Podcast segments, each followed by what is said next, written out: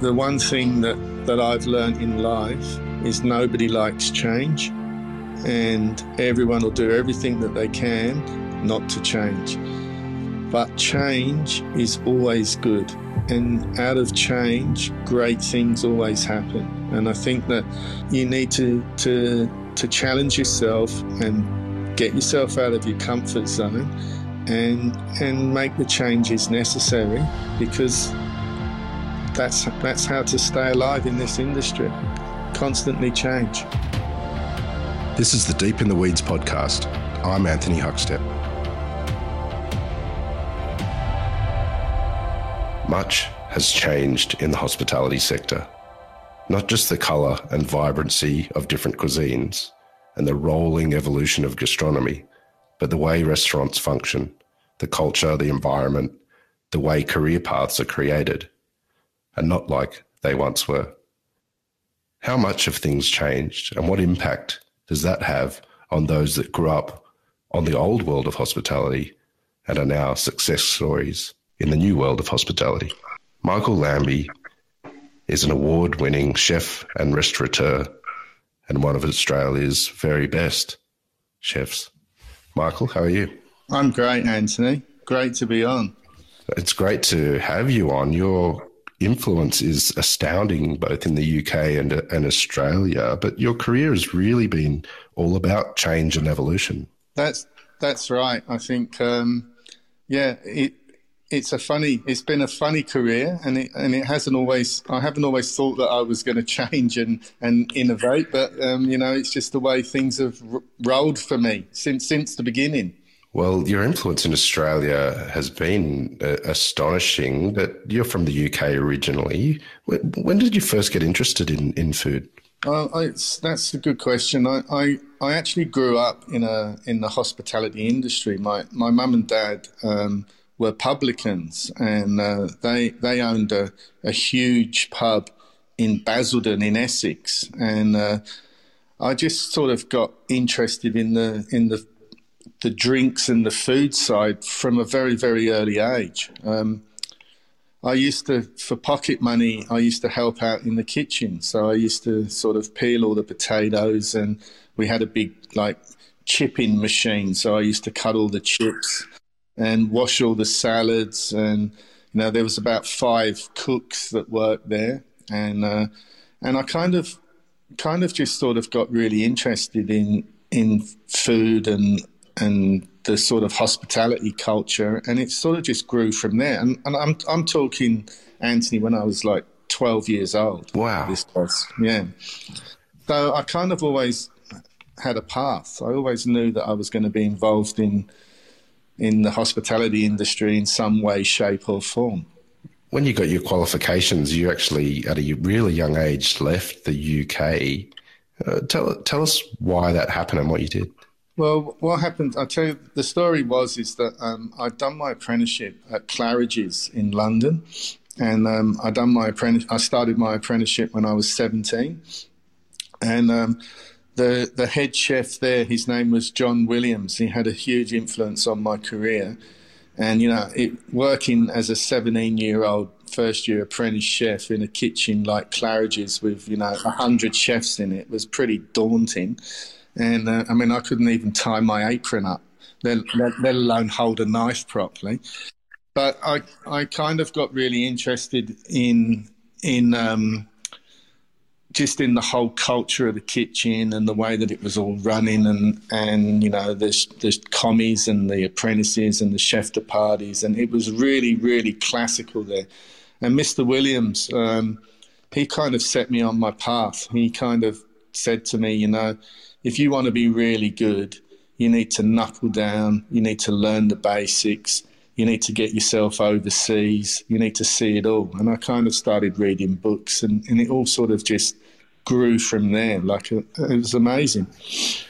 And you ended up in uh, Munich for a little while. Yeah. I, so from there, um, the the executive chef uh, Mario Lesnick, he he got me um, a position working in Munich in Germany, which was in a two star restaurant called the Königshof.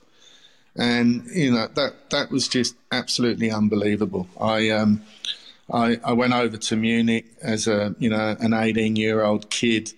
Um, had no idea. My mum was telling me not to go, but you know the actual organisation and the food was just like next level, you know. And the, the, it was it was a hard place to, to work. The Königshof. It was um, really really busy, which was something that I never sort of envisaged.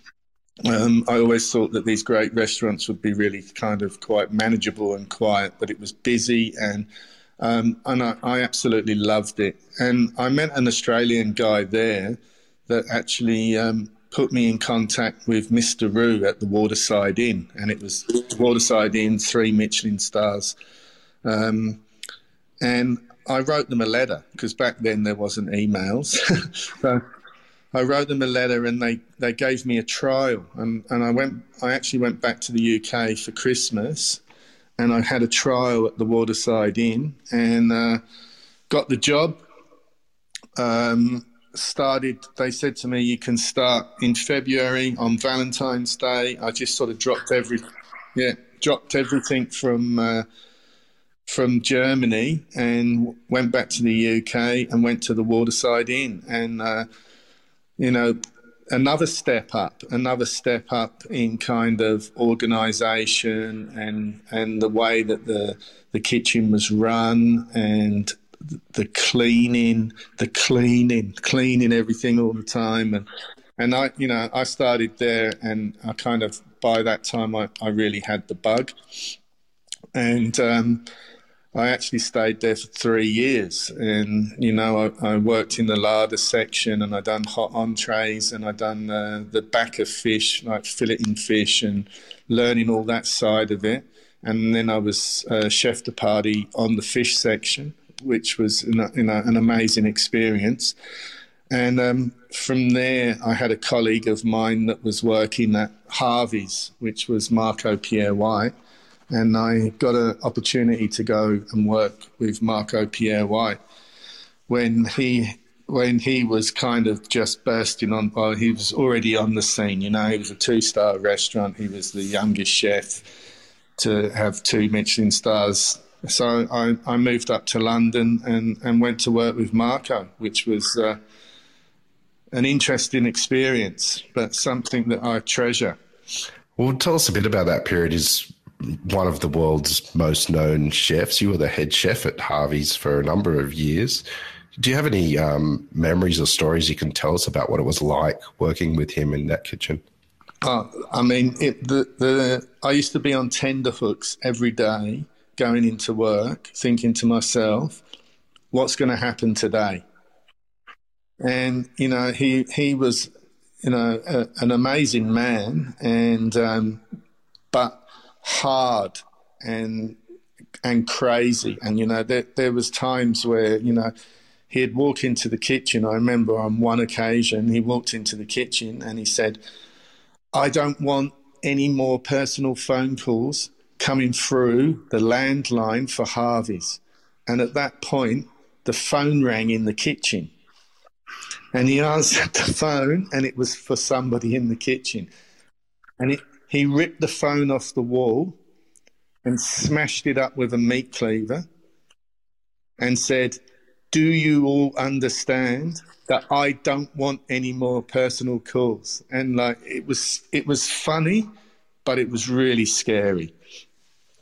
But um, in terms of my career, I think you know Marco opened a lot of doors for me, and also um, it gave me a really big insight into the in, into the industry because he was so successful, and it was through um, a contact of his that I that I met some. I actually met somebody that was living in Melbourne, and I had the opportunity to come to Melbourne. And I think that you know you you reach these kind of crossroads in your life, and and you go, you know, should I go to Melbourne or should I stay working in London with Marco? And, you know, I was going to open a restaurant with Marco and, you know, be the next hot chef in London. Or, or do you just sort of throw caution to the wind and just drop it all and go to Melbourne? And I kind of, my dad said to me, son, you know, this is an amazing opportunity. You don't know what's going to happen.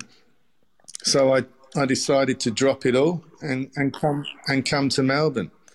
And um, and you know, like I think sometimes when you do stuff like that, you're you're kind of forced to to really kind of you know get your act together. And um, when I when I got to Melbourne, I, I had a, uh, some some colleagues here that I knew from London that kind of pointed me in the right direction. And uh, you know, I, I spoke to all the big names when I got here, which was you know your Philip Mouchels and your Jacques Reymonds and you know, and I decided that I had a had a very really a very interesting meeting with um, the Van Haandel family at the Stokehouse, and I really really kind of was captivated by by their vision of what they wanted the Stokehouse to be.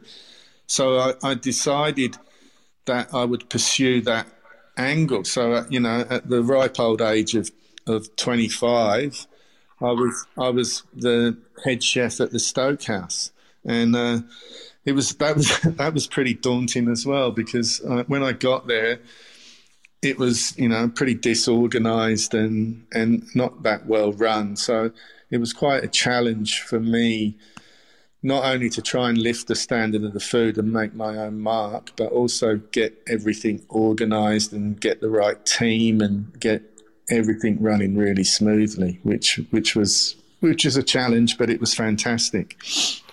You won many awards your, with your time there. Tell us about the sort of food you were cooking then. Well, well, what what I wanted to do was I, I kind of wanted back back then. You know, Melbourne was had a, a very different landscape to what it has now. So I, I sort of came in doing sort of sort of modern Australian but classic European. So it was I had a lot of sort of French influenced dishes on the menu, and also a lot of sort of Mediterranean style dishes as well, um, and some Italian dishes. So it was kind of a bit of a melting pot, which is what Australia really is essentially.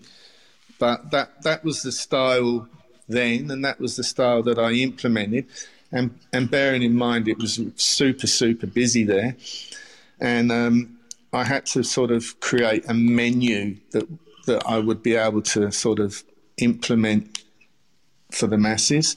And during my time at Marco's, Marco opened a restaurant in Chelsea Harbour called the Canteen, and that was kind of this great big brasserie style restaurant. So I kind of took elements from that and and mixed it into into the Stokehouse, which was which was um, well, it was it was really good. You know, it, it kind of elevated the Stokehouse to to what it should have been. You know, it was really good good smart service, great wines, um, great drinks, and great food. And I think that before I got there, there was there wasn't the great food element circa the Prince has uh, has the most incredible alumni of chefs that came from from that restaurant which you set up way back in 1998. Tell us about the building that restaurant and what you created there and the challenges involved. Yeah, look, that that was probably one of the hardest things I've ever done. um, I got the opportunity with the Van Haandels. The Van Haandels purchased the, the Prince of Wales and, and sort of came to me and said, look, you know, we've got a long, a long-term plan with you and what we'd like to do is to go into business with you. And we're going to be opening a signature restaurant and we'd like you to head it up. And that's kind of where Circa was born. And, you know, it was it was a huge challenge for me because I was a young man. I kind of really wasn't that experienced in kitchen design and you know buying furniture and bar setups and you know um, all all the systems and procedures and cashing on and cashing off. It was it was a whole new world to me, but it was something that I was really really interested in, and I think that. Um, the launch of Circa was, you know, probably one of the highlights of my career and the most proudest moments of my career because it was a, it, it kind of was a restaurant that was really ahead of its time. I think when it when it launched, and it wasn't that wasn't just because of me. I think that that was because of all the people involved, and um, you know we launched this restaurant and. The, you know the the interior design was amazing. The furniture was amazing. The place looked fantastic. And as soon as as soon as we opened it was just boom. We were we were busy. Well, it ended up winning Best New Restaurant, three chef's hats. Uh, what, what, sort of pressures were on you, and, and how did you deal with the pressures of that sort of success? I look, I, I did put a lot of pressure on myself, and um, I was I was just kind of um, just doing what I do and trying to surround myself with the right people in order for for the restaurant to achieve the, the, goals that I wanted it to achieve. And you know, I, I mean, I was so humbled that we we was nominated for Gourmet Traveller Restaurant of the Year in our first year. We, won three chefs hats. Um, we won Best New Restaurant in the Age Good Food Guide. It was um, quite quite a journey, and um, you know very, very difficult to sort of keep your feet on the ground and keep focused on, on what the long term objective was. But an amazing time, hard work.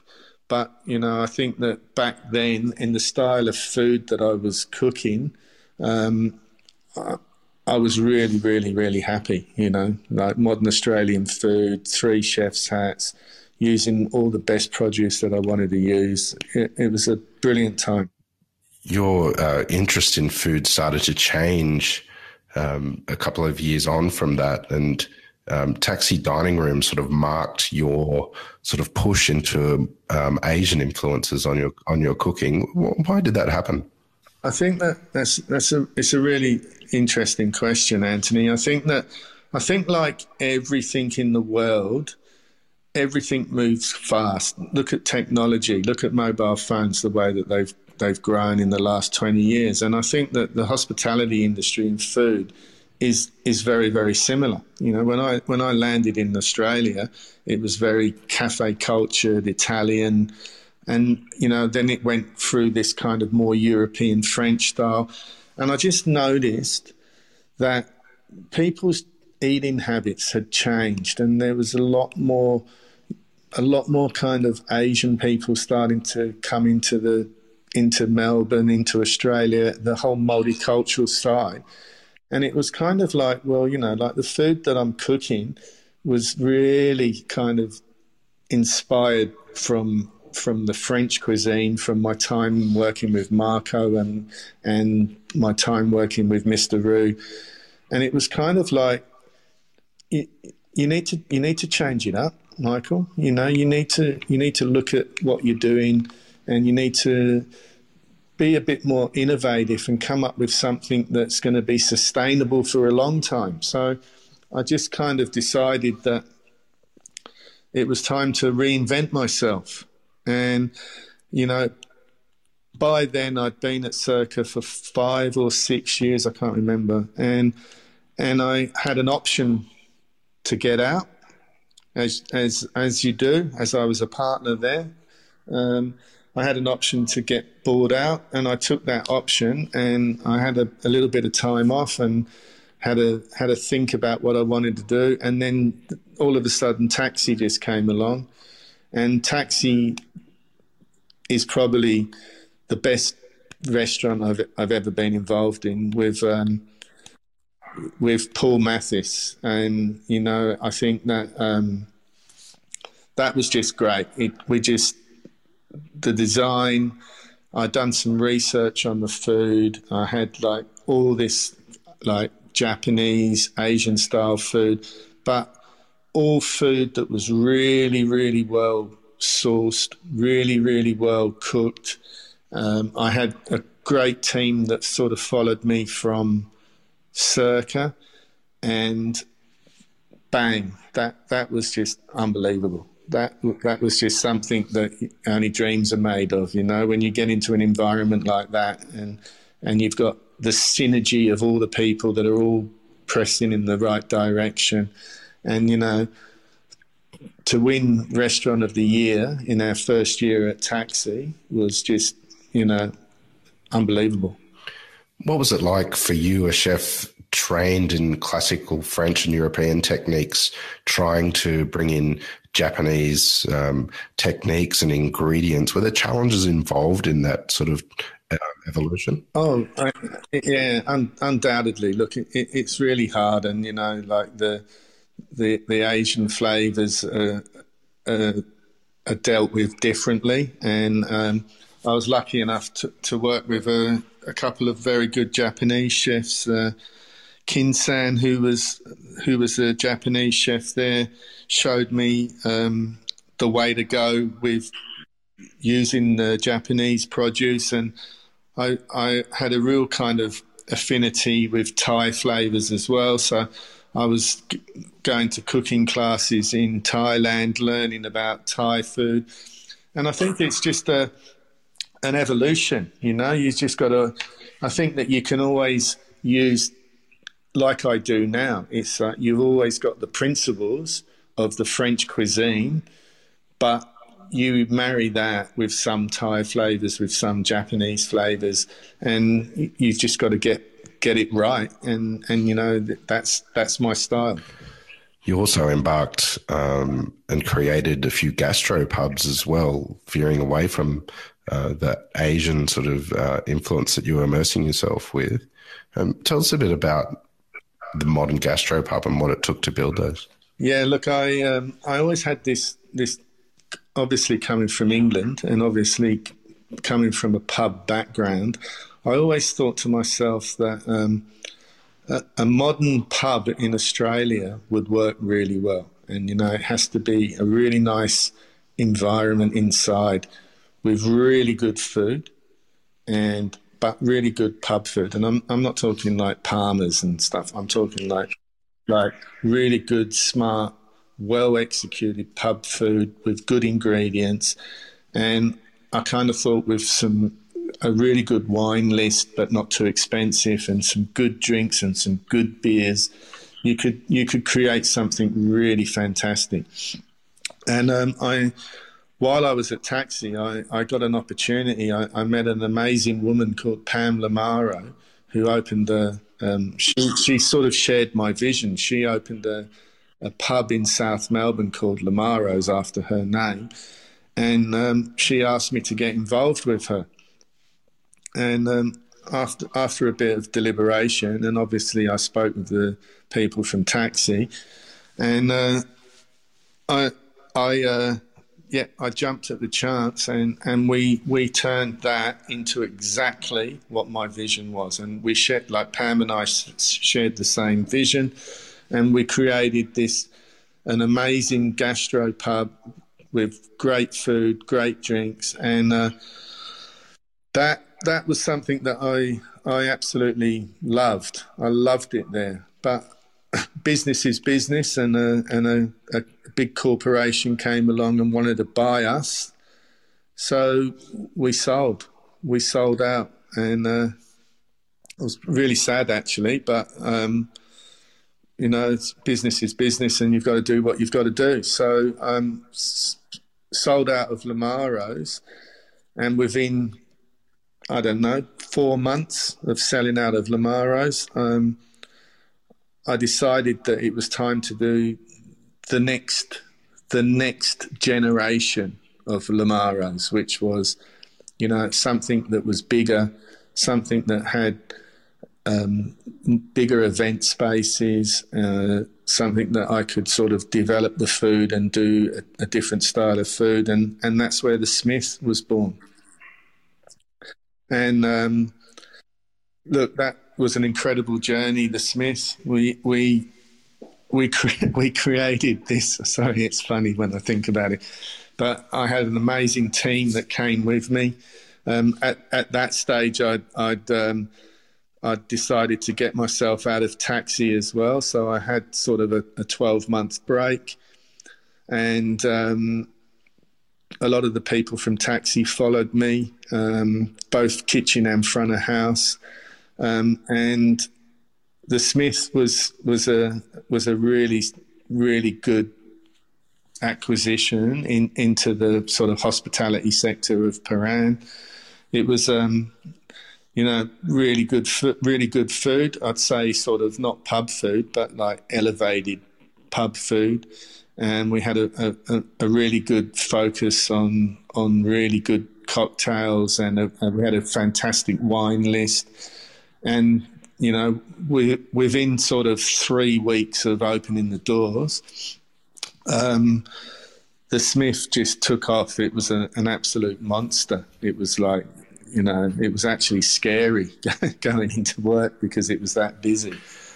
Your uh, fascination with Asian uh, cuisine uh, led to the opening of Lucy Liu, um, one of the, the busiest and noisiest restaurants in, in Melbourne. Um, t- tell us about that restaurant and, and where that idea came from. Well, uh, yeah, look, I, I, I got an opportunity to buy into, I think it was a, a French restaurant called PM24. I think the, the made, anyway, um, I, yeah, I got an op- opportunity to buy in. And I always had this idea. I remember that I went to Chin Chin when Chin Chin first opened, and it blew my socks off. And it blew my socks off not because I thought that the food was amazing, like the food's really good and, and you know, the techniques are great, but just the whole operation of it and, and, and the thought process behind it. And it was it was kind of like you know what this is the future this is the future this is the style this is the style that people want and you know the ambience and the, the, the energy and you know delicious food and and I kind of thought that in that little pocket to do a kind of Asian style restaurant and, and not, you know, not the same as Chin Chin or not the same as anybody else with our own sort of unique identity. It, it could, it could be a real sort of, you know, crackerjack restaurant. And I done a, I, I did a lot of research on, um, on food. I went to, I went with, um, the architect that was that um, I hired to to do the renovation with Lucy Liu. I went to Shanghai, Hong Kong, and we sort of all got inspired with with different styles of food, and um, yeah, I think that it's. I think I think in all honesty, Anthony, I think Lucy Liu, and I suppose it's because it became it came a bit later in my career Lucy Liu was the number one restaurant that I've ever been involved with where we've absolutely nailed every single element. You know, like, you know, like we we open the the design was superb. Yes, the restaurant's really noisy, but we had it soundproof. So, you know, you and I could sit in the middle of the restaurant and we could have a conversation like this and the music could be at 120 decibels. You know, it's got the ambience, but it's also got that great soundproofing. The food, the the, the menu that I developed was um, was amazing, and you know, it was just perfect. I think that rather than chefs normally cook the food that they want to cook, I think at Lucy Liu, I created a menu and cooked the food that I knew everyone would love. And it was like a menu of crowd, crowd pleasers, let's say. And, you know, it was just where all the elements come. And, and look, I, I have to give credit to a lot of people that was involved in Lucy Liu with me. It was a real team effort. And I had a lot of people that would, had even worked at Taxi back in the day and at the Smith, they all came. So like we had a huge team and synergy that was all on board with the concept. And I think that when when you can when you can get it right from all the different elements, that's when you hit that sort of chin chin style. You know that it's that's when it works. So it was it was a great thing to be involved in. It was unbelievable. So. How do you see the food scene at the moment? Where where are the opportunities?